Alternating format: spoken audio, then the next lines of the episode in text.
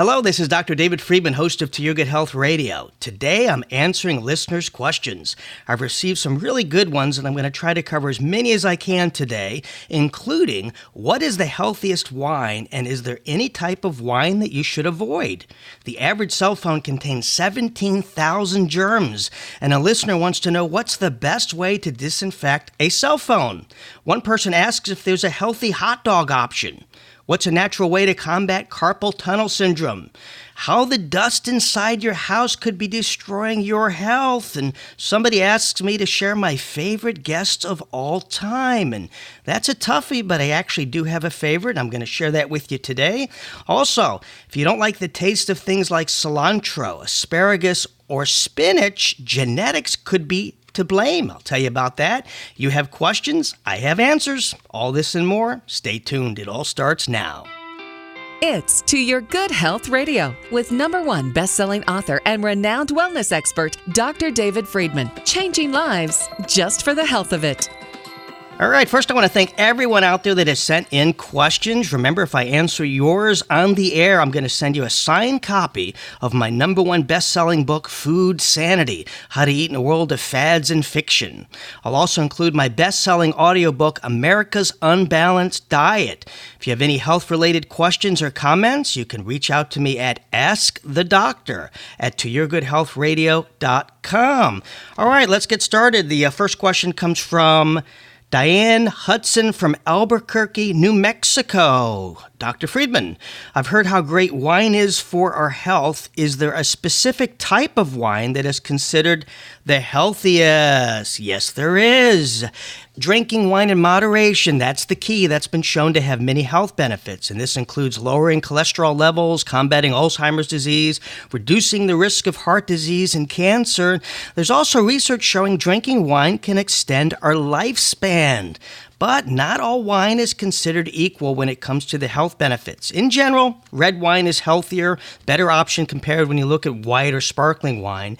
And the main difference between white and red wine has to do with the color of the grapes used and whether the grape juice is fermented with or without the grape skin, the seeds, and the stems.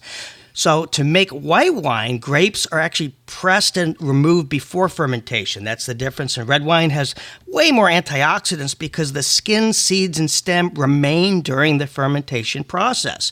Red wine, it's higher in phytochemicals, which are compounds from plants, including resveratrol and quercetin. And these, these two things have powerful antioxidant and anti inflammatory properties. While alcohol drinks in general are known to harm the liver, as we all have heard, actually, a polyphenol found in red wine called Ellagic acid has been shown to improve the health of the liver. That's right, it actually improves the health of the liver, doesn't hurt it. White wine isn't as healthy, though, and has been recently linked to causing skin inflammation issues like rosacea, and consuming it can increase your risk of getting skin cancer compared to those who drink red wine. So if you drink white wine, you're more prone to skin cancer than drinking red wine. That was a pretty interesting study. So the saying that I live by is the redder, the better. Also, as a general rule, the drier the wine, the healthier it is. So, sweeter wines tend to have less flavonoids, polyphenols, and other healthful compounds. So, that said, the number one pick for the healthiest wine is, drumroll, Pinot Noir. It's actually by far the healthiest red wine and my number one choice. Pinot Noir has higher resveratrol concentration than any other red wine. And resveratrol is the compound that's been shown to improve heart health by lowering bad cholesterol and reducing high blood pressure. Some studies have actually suggested that it can improve brain health and insulin sensitivity. Research also shows that the resveratrol content in Pinot Noir may fight the negative effects of Alzheimer's, dementia, and other regenerative neurological illnesses. In addition, drinking moderate amounts of Pinot Noir may help reduce the risk of cancer. This is because clinical studies show that resveratrol contributes to cellular death of cancer cells wipes them out. Isn't that great when you're sipping your wine to know that? And Pinot Noir gets the seal of approval from the American Journal of Clinical Nutrition.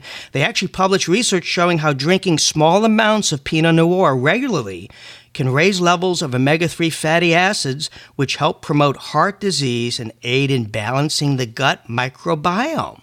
Another benefit of Pinot Noir is it has a lower sugar content and fewer calories than other red wines. The worst wine, the one that's the worst, worst offender that has the least health benefits, is called Moscato, and this is a sweet white wine loaded with lots of inflammatory sugar, which gets broken down into fat. We don't want that. Moscato also causes more of a severe hangover than other wines. You're likely to wake up with, you know, more dizziness, throwing up, and so forth if you do a night of Moscato. So there you have it. Remember, as I said, moderation is the key. The recommended daily serving of red wine is only five ounces. Men, they're actually able to metabolize wine better than females, so they can go as high as about 10 ounces per day, but females should stay about half that. All right, Michelle Biggerson from New Port Richey, Florida has a question. I just listened to your segment called Germs Are Our Friends. It was an eye opener.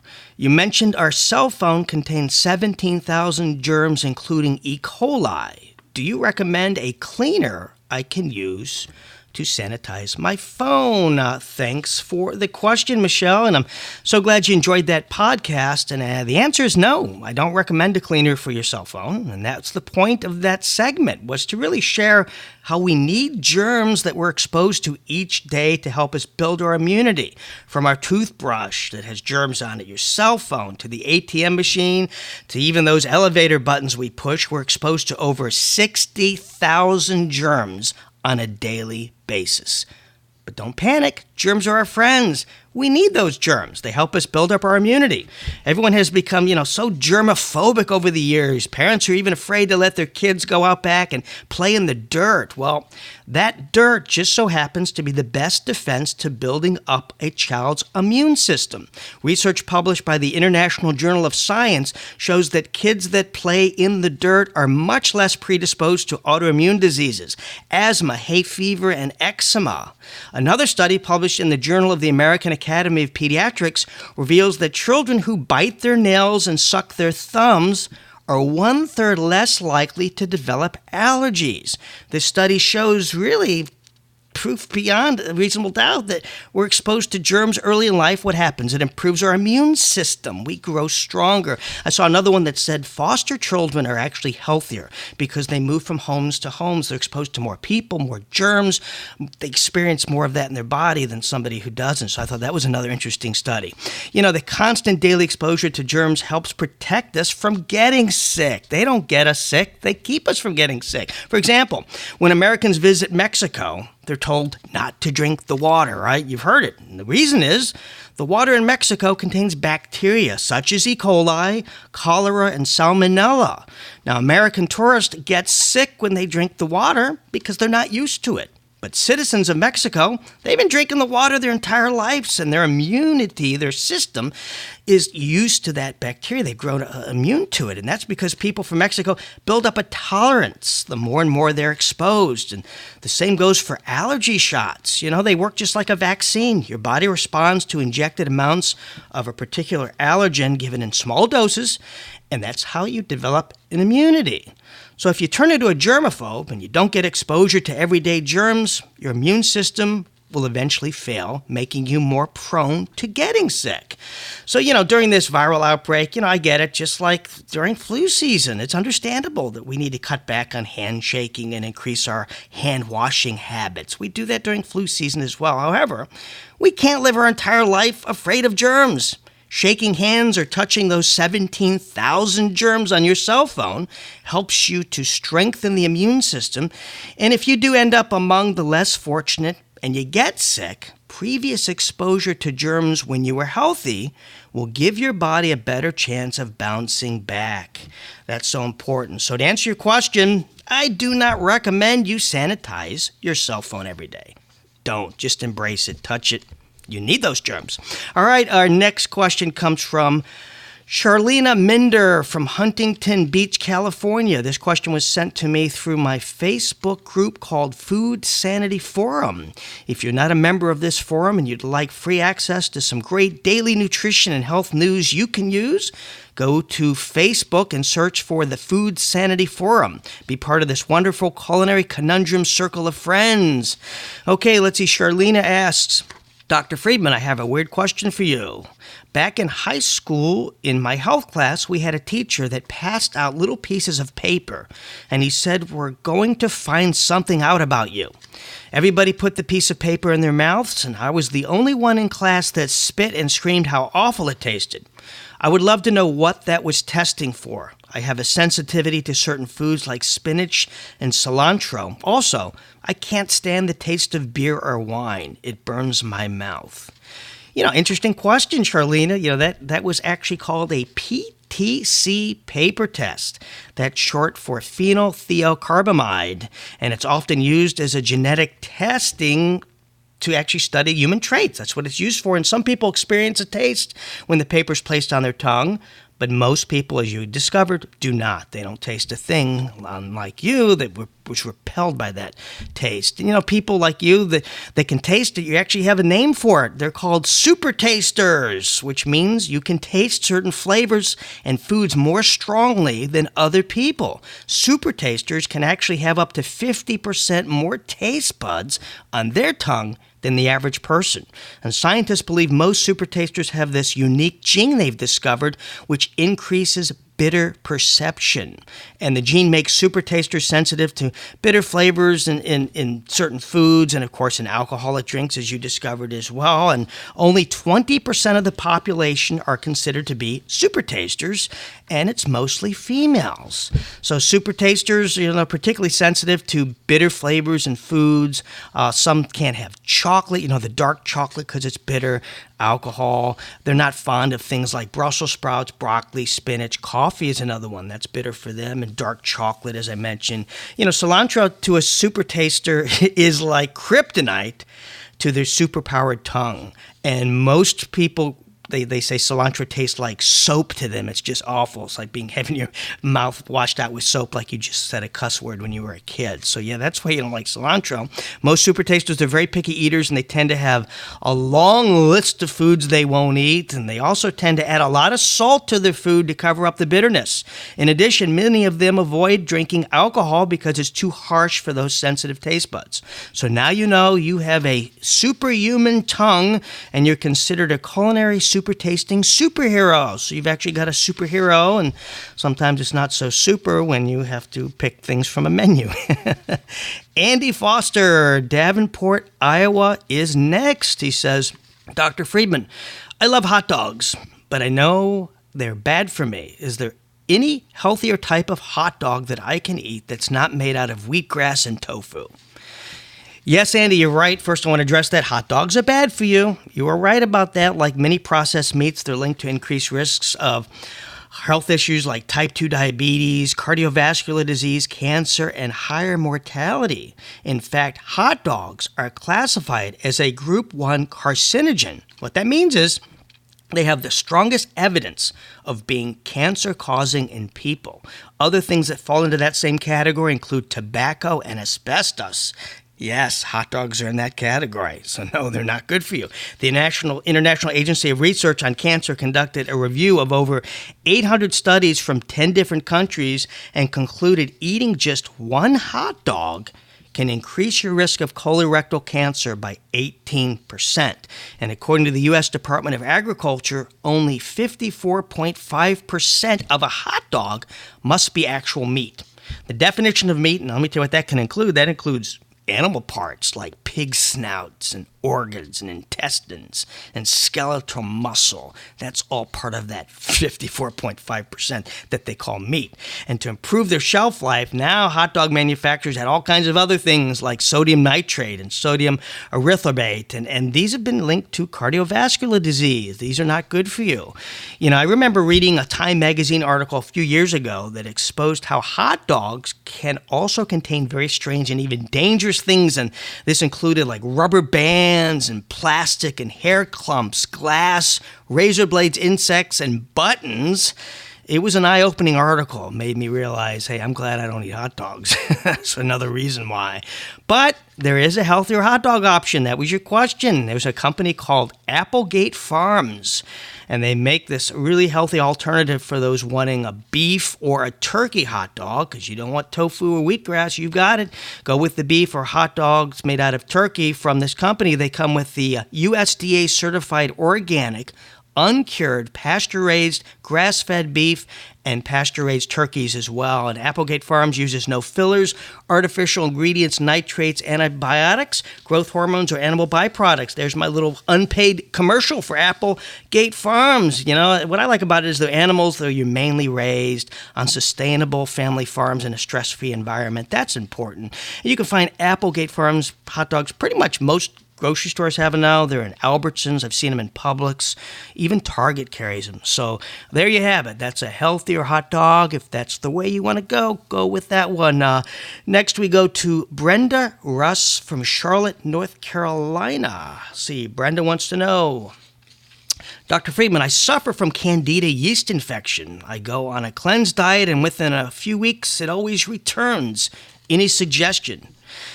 Yes, easy one. Toss away your toothbrush.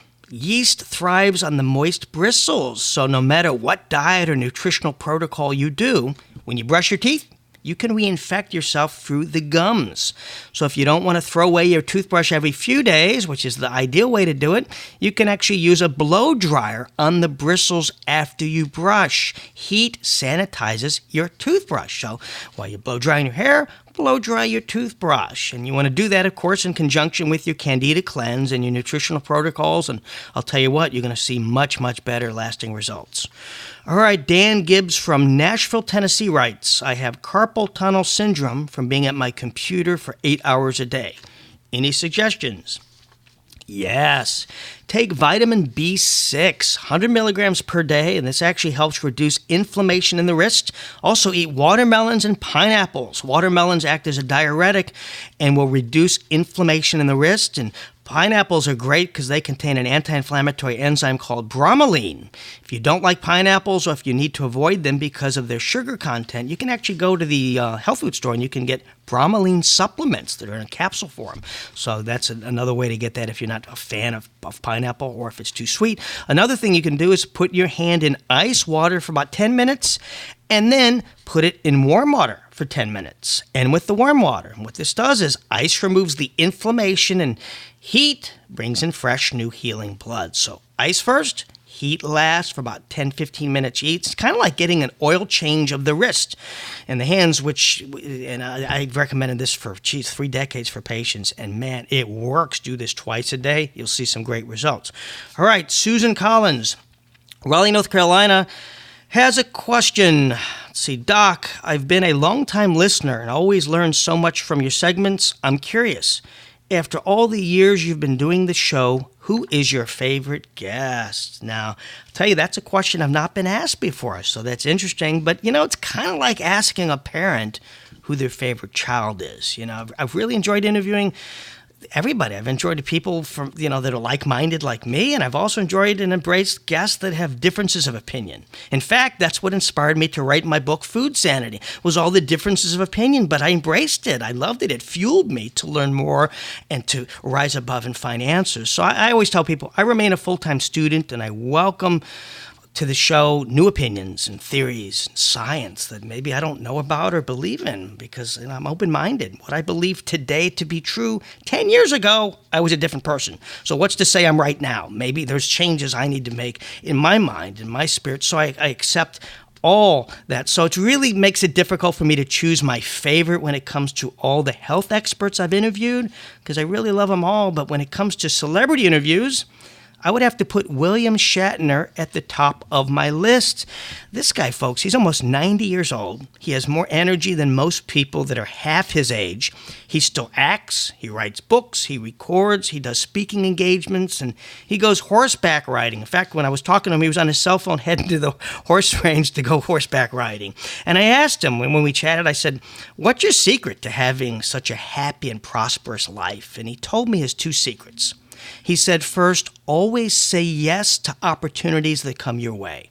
Stop using the excuses. Oh, I'll start January 1st, or when the kids go off to college, or after I get my next promotion, blah, blah, blah, blah, blah. What you want to do is you want to start saying yes to life.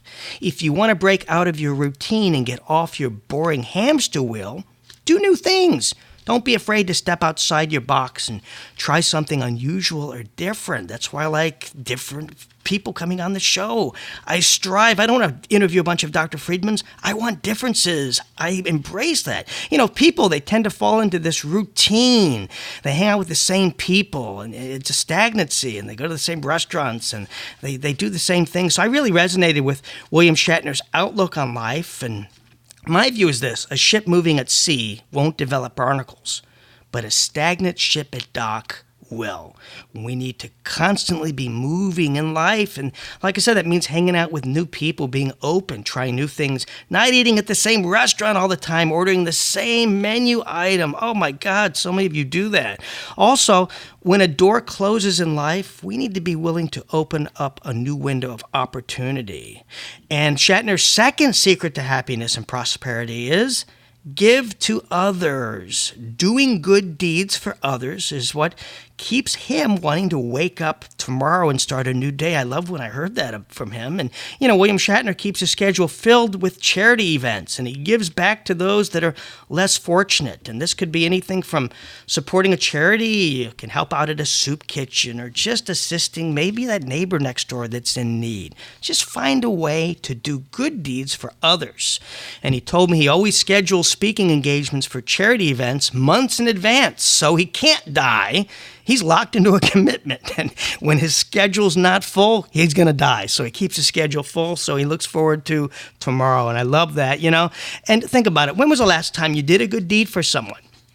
You know, I was at, I'll share one thing. I was at a restaurant about a week ago, and there was a single mother there with three children and one of the kids asked for blueberry pancakes. And I overheard the mom saying, Mommy can't afford those. I already told you and your brother, you guys are going to have to share the same thing on a kid's menu. And this little boy sat in the chair and he pouted. And, you know, I, I overheard this and I told the waitress to bring them blueberry pancakes and I would be taking care of their entire meal.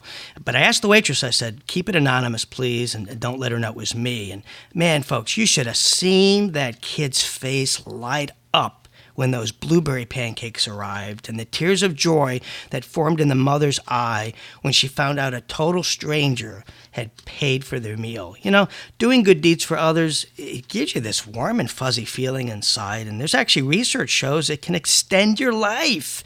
There have been actually two major studies that showed people that volunteer to help others live longer than those that don't volunteer. So if you missed my interview with William Shatner, you can listen to that replay everywhere podcasts are heard, including toyourgoodhealthradio.com and, of course, radiomd.com. And thanks for that question, Susan. Very interesting interesting question, and thanks for being a loyal listener.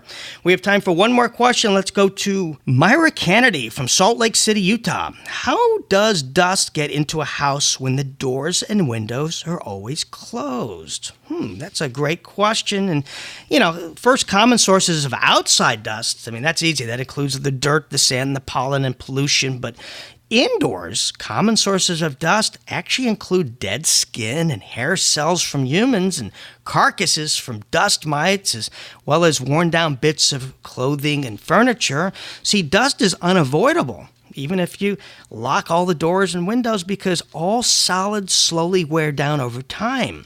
Dust has been linked to lower immune system and it may contribute to allergies, asthma, bronchitis, heart, and lung disorders.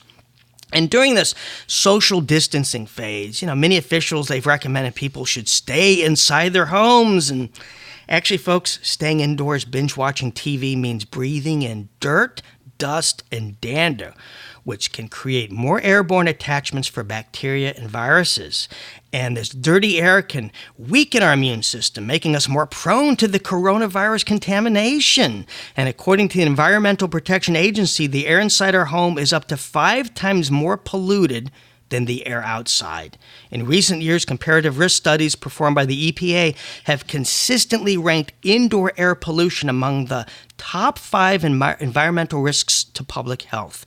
And the EPA warns us that indoor air makes people more prone to sinus infections, cough, asthma, and other respiratory illnesses. Well, think about it. Since COVID 19 primarily affects the lungs, it makes common sense that breathing in fresh air into our lungs would help, right? Common sense, forget the science. That's kind of common sense. And evidence from previous outbreaks of similar coronaviruses show people exposed to indoor air are at a greater risk of dying. Actually, scientists who studied the SARS coronavirus outbreak in 2003 found that infected patients from regions with higher air pollution were 84% more likely to die than those in less polluted areas. Social distancing yourself six feet away from somebody that might be infected indoors is far riskier than being separated from that same person six feet away from you outdoors. Now you can minimize dust inside by doing, you know, a few things you can do. One is go with hardwood floors if you can instead of carpet and frequently wash places where dead skin accumulates, like, you know, the bed sheets and blankets and pillows and couches loaded with dust. Regularly wipe down furniture, that's important, the frames and the fixtures using moist paper towels and mop and vacuum the floors regularly because dust builds up on there and then it gets on your shoes, your feet, you bring it into other rooms. So you can actually get a high quality electric air filter that traps dust. That's another option. And thing also is take off your shoes and coats when entering the house. Take them off, leave them up front, don't bring them inside. All right, another one bites the dust. This edition of Ask the Doctors come to an end. And thanks again, everybody, for the wonderful questions. If you have a question you'd like me to answer, email me at askthedoctor at toyourgoodhealthradio.com. If I answer yours on the air, I'm going to send you a signed copy of my award winning number one best selling book, Food Sanity How to Eat in a World of Fads and Fiction. I'll also include my audiobook, America's Unbalanced Diet. If you want to stay up to date with my latest articles and videos and podcasts, go to drdavidfriedman.com. And while there, be sure and sign up for my free newsletter. You'll get all the latest health news you can use sent directly to your inbox. You can follow me on Twitter and Facebook at Dr. David Friedman. On Instagram, I'm at Dr. D. Friedman. If you heard me share something today that can benefit somebody you know, send them a link to this podcast. It's available at toyourgoodhealthradio.com and radiomd.com. And check out our podcast library, especially William Shatner. And another one you might want to check out Andy Griffin, another great interview. And share all these segments with friends, family, coworkers, and on social media. Uh, sharing is caring. You can also subscribe to future podcasts here, uh, here and also iHeartRadio and iTunes. Stay with us, more to come, and stay tuned and stay well.